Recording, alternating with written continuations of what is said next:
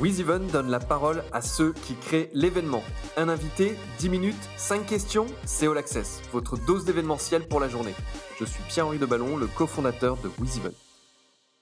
Je reçois aujourd'hui Benjamin Munier, qui est le directeur marketing et commercial de Sagets, le domaine skiable et de loisirs. Bonjour Benjamin. Bonjour. Merci d'être avec nous déjà. Est-ce que vous pouvez nous parler euh, d'Alta Lumina et puis euh, de ce domaine euh, Sagesse Alors oui, nous, on est euh, la Sagesse, c'est la, la, société qui gère toutes les activités euh, de la station de ski des en Haute-Savoie. Voilà, on, on, gère principalement du ski, mais d'autres activités comme le, le, ski, le, le, golf, le VTT, un lac de baignade.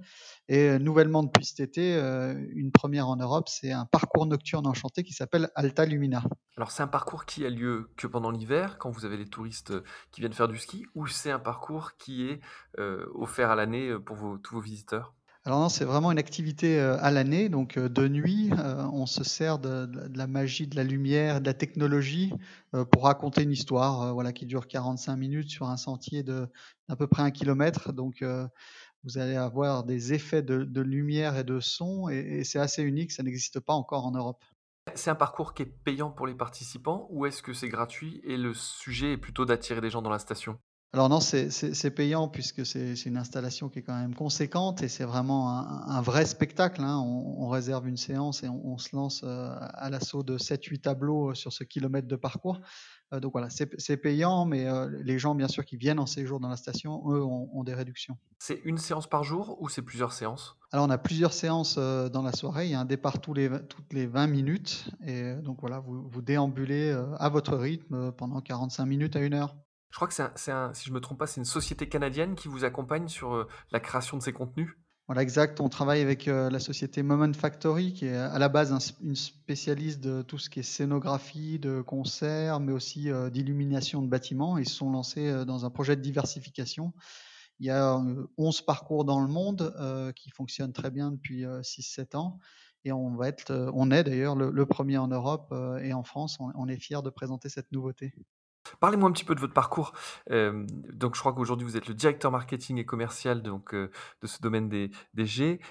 Est-ce que l'événementiel est la conséquence de ce poste ou est-ce que c'était un souhait d'intégrer ça dans votre parcours professionnel? Alors, moi, j'ai toujours un peu touché à l'événementiel, que ce soit de bénévole dans mes jeunes années.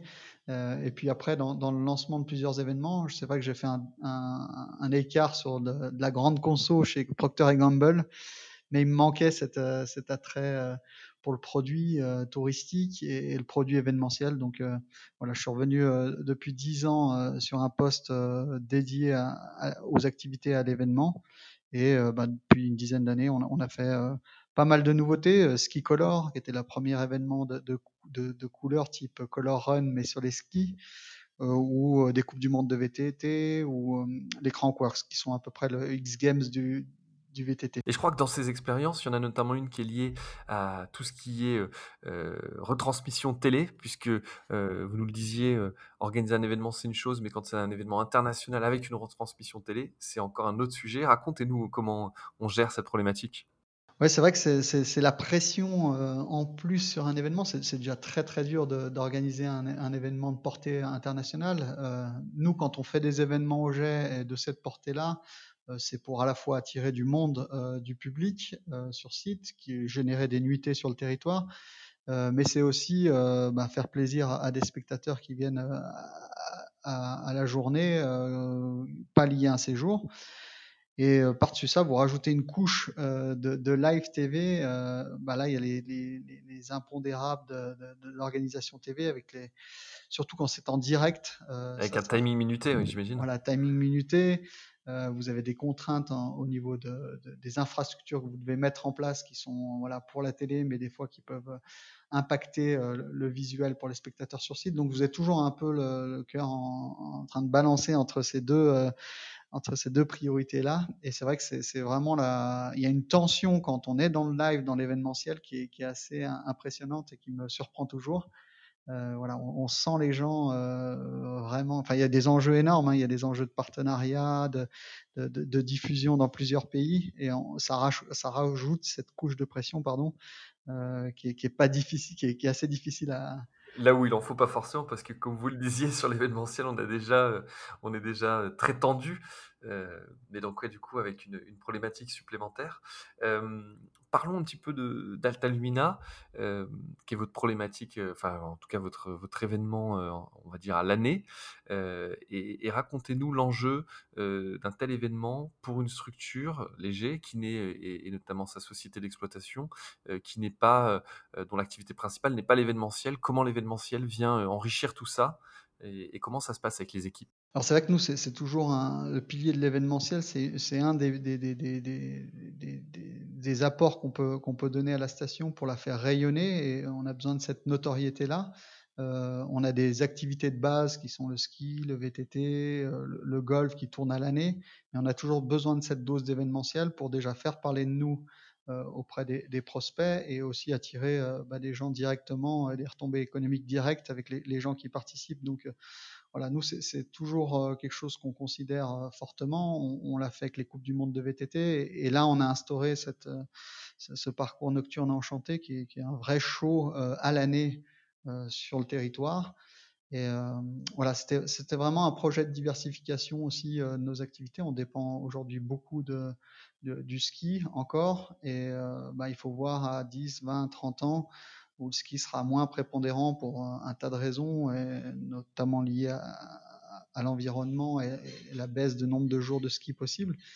Donc on, est là sur des, sur, des, problématiques de diversification, et là, avec Alta Lumina, on a trouvé vraiment quelque chose de complémentaire sur d'autres, d'autres concepts événementiels? C'est-à-dire, il y a une équipe chez vous qui, euh, euh, bah, fait de la veille, qui, euh, travaille à créer de nouveaux projets. Est-ce que vous êtes plutôt dans la création ou plutôt dans l'importation de choses que vous voyez ailleurs? Alors nous, il faut se différencier de, des concurrents, et les concurrents étant les autres stations de ski, il faut sans cesse innover. On, a vraiment une équipe dédiée, nous, à l'événementiel dans la station des Jets, qui est là pour bah, soit créer des événements en, en main propre et créer de toutes pièces ou euh, parfois ben, on, s'appuie sur des, des, choses existantes. C'est le cas par exemple des Coupes du Monde de VTT. Donc on essaie de toujours balancer entre ces deux, euh, ces deux approches. Et, euh, mais c'est vrai qu'on est toujours à la recherche de quelque chose d'innovant. Il faut, faut, se démarquer, il ne faut pas avoir le même événement que les voisins. Euh, et donc, euh, c'est pour ça qu'on a, toujours une veille sur, cet événementiel. Oui, à deux niveaux, donc de la création et puis de l'autre côté, tâcher d'attirer les événements internationaux parce que euh, j'imagine que la, compétition est vive. Comment vous voyez des initiatives comme ce que fait l'Alpe d'Huez avec Tomorrowland où pendant une semaine ou 15 jours même, je crois, où la station est, presque privatisée pour un événement en pleine période de ski Est-ce que c'est des choses que, vous réfléchissez, que vous voyez d'un bon oeil pour vous? Comment vous vous positionnez? Alors c'est vrai que importer un, événement comme ça qui a fait ses preuves et qui est, qui est, énorme, qui a fait ses preuves en, mode en version été, l'importer en hiver, je trouve que c'était un, c'est vraiment un, bon, euh, une bonne démarche qu'ils ont fait. Après, il y a des contraintes aussi avec votre clientèle qui est, qui est habituelle et, il faut voir privatiser un domaine skiable, c'est pas forcément évident et vous avez des, des, des impacts euh, sur votre clientèle qui est déjà fidèle et qui n'est qui n'est pas attiré forcément par cet événement, qui peuvent être euh, préjudiciables, mais euh, je pense qu'ils ont bien joué le coup euh, de, leur, côté à l'Alpe d'Huez et, et, ça, et ça aussi, ça fit avec leur ADN, donc c'est plutôt bien joué. Le contexte actuel, on le connaît avec ces problématiques sanitaires liées au Covid.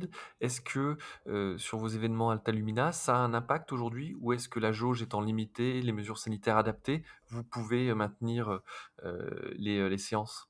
Alors nous, on a, on a fait un lancement d'activité hein, euh, cet été euh, en juillet. Donc c'était, c'était. Alors on a profité de, de l'effet d'aubaine aussi, puisqu'il y avait très peu de choses qui étaient lancées de nouveau euh, à cause de la crise sanitaire.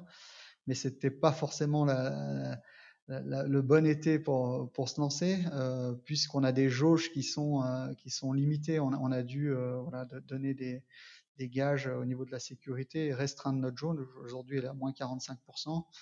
Euh, donc il y, a un vrai impact. Nous, on a mis tout en place, que, ce soit de la formation ou, des, équipements euh, euh, de distributeurs de gel et autres pour assurer la sécurité de nos visiteurs. Mais c'est vrai que c'est pas évident et on a hâte qu'on reprenne un rythme normal pour voir le, le plein potentiel de l'activité. Il y avait beaucoup de demandes du côté visiteur, c'est-à-dire que les gens étaient au rendez-vous, l'envie de, vivre des expériences, de sortir un peu de son univers confiné des mois précédents?